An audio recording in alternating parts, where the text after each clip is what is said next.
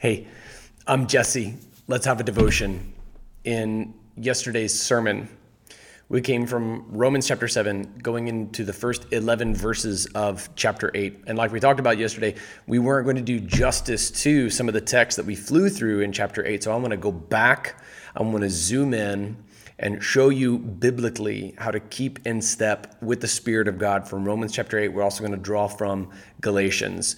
You need the Holy Spirit of God in your life. If you have no Holy Spirit's presence in your life, you have no conviction for sin, you have none of that love and joy and peace and patience and kindness and goodness and gentleness and faithfulness and self control emanating from you, you are not saved. We saw this in our sermon yesterday. Go back and watch that if you have not watched that already. The Holy Spirit is not some sort of extra credit assignment. It's not some sort of like kooky out there doctrine for weird Baptists who eat vegan food. It is 100% necessary for every single step we take as Christians. This is what it means to keep in step with the Spirit. Step by step, breath by breath. You absolutely need the Holy Spirit of God. Do not believe in some sort of like I don't know what dichotomous God. We believe in the triune God. He is the Father, He is the Son, He is the Holy Spirit. So let's look at the text of Romans 8 in the first five verses. Therefore, there is now no condemnation for those in Christ Jesus. Stop right there. Let's talk about that verse. It is pivotal. We introduced it in yesterday's sermon. It comes on the heels of the struggle Paul is describing himself as a wretched man in a body of death. He's articulating perfectly what it's like to be a Christian who has the Holy Spirit of God living within you, but you also find within the members of your flesh this desire to do sinful things. That temptation, culpability is not going to go away until we are glorified. That's a text that's all that's the term that's also defined in the text of Romans chapter 8. All right, so this this tension that exists as Paul asks the question rhetorically, who will rescue me from this body of death? He ends that with thanks be to God. All right, the text says thanks be to God through Jesus Christ our Lord. So then, with my mind, I myself am serving the law of God, but with my flesh, the law of sin. That's the context for the therefore right here at the beginning of Romans chapter 8. All right, so in my in my flesh, I know that I'm under the law of sin. We bear the stains of original sin in our bodies.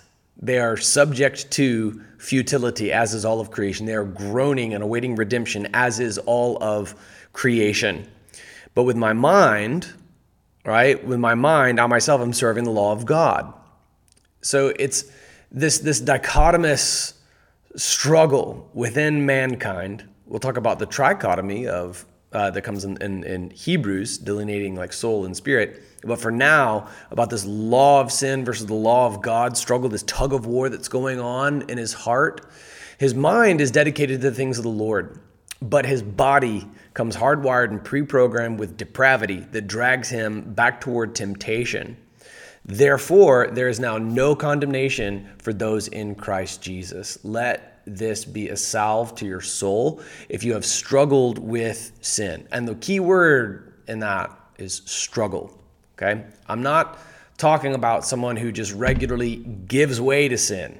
Right? If you're not putting up even a fight, you don't bother to flee temptation, you never resist the devil, and so he never flees from you. If you're not struggling with your sin, you're just kicking back in it, you don't have the Holy Spirit of God, man. The Holy Spirit of God is going to convict you and try to kick your tail into gear. You'll do something that you know is wrong, and you won't be able to live yourself live with yourself until you repent.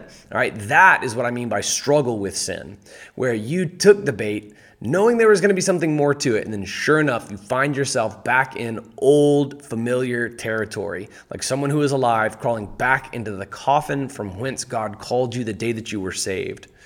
But now, the good news is, you struggle with sin, you're actually struggling against it, you're resisting temptation, you're cutting the things off in your life that cause you to sin, you're walking in that repentance, there's no condemnation for you. You're in Christ Jesus. Why? Because the law of the Spirit of life in Christ Jesus has set you free from the law of sin and death. You're free. You don't actually have to go back to sin.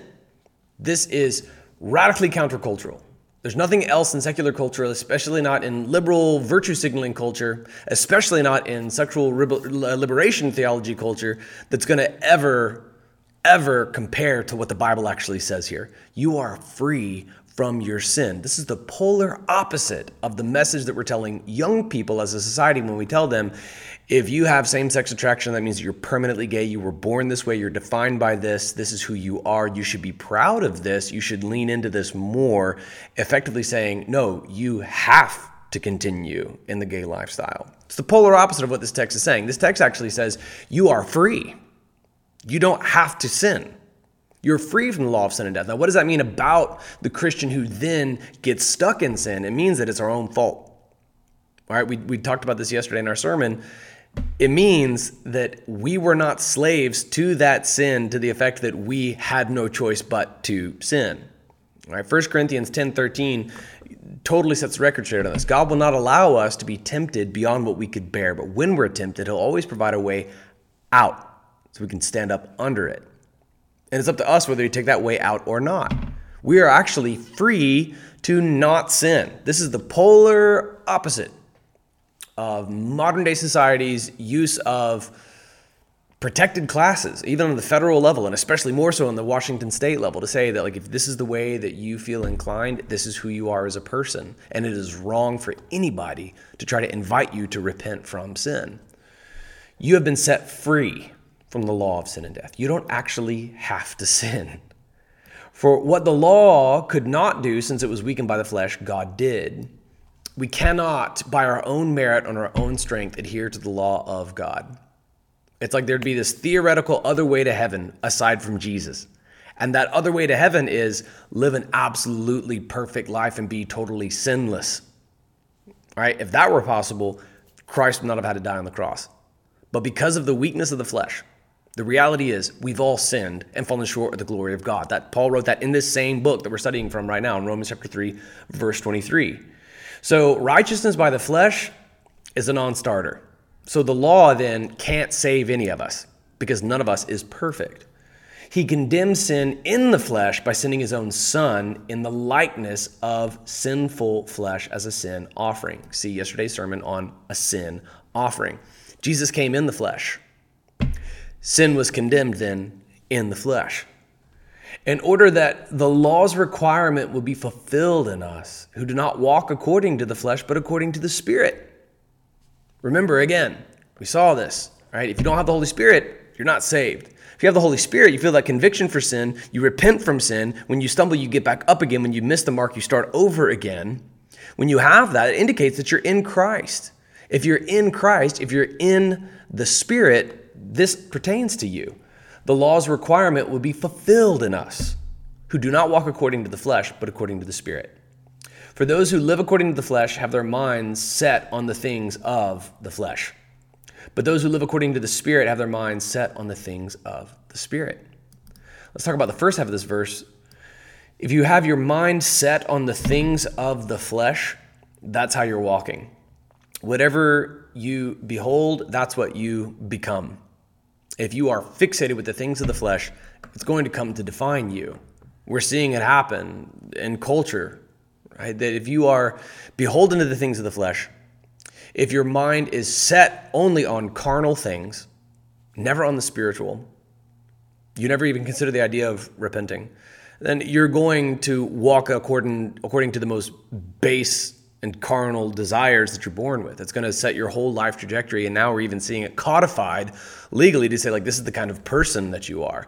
If your mind is set on the things of the flesh, that is the type of person that you are. And that's not a good thing, right? Because by our own desires, man, we are all adulterous. By our own desires, we are we are all murderous. See Jesus in the Sermon on the Mount it's not enough just to just to not commit adultery. If you look with someone, look at someone lustfully, it's something that everybody struggles with. Especially like 99% of men struggle with this, and 1% lie about it. If your mind is set on those things, that's going to become the summation of who you are. But look at this. Those who live according to the flesh have their minds set on the things of the flesh. But those who live according to the Spirit have their minds set on the things of the Spirit. For real this time.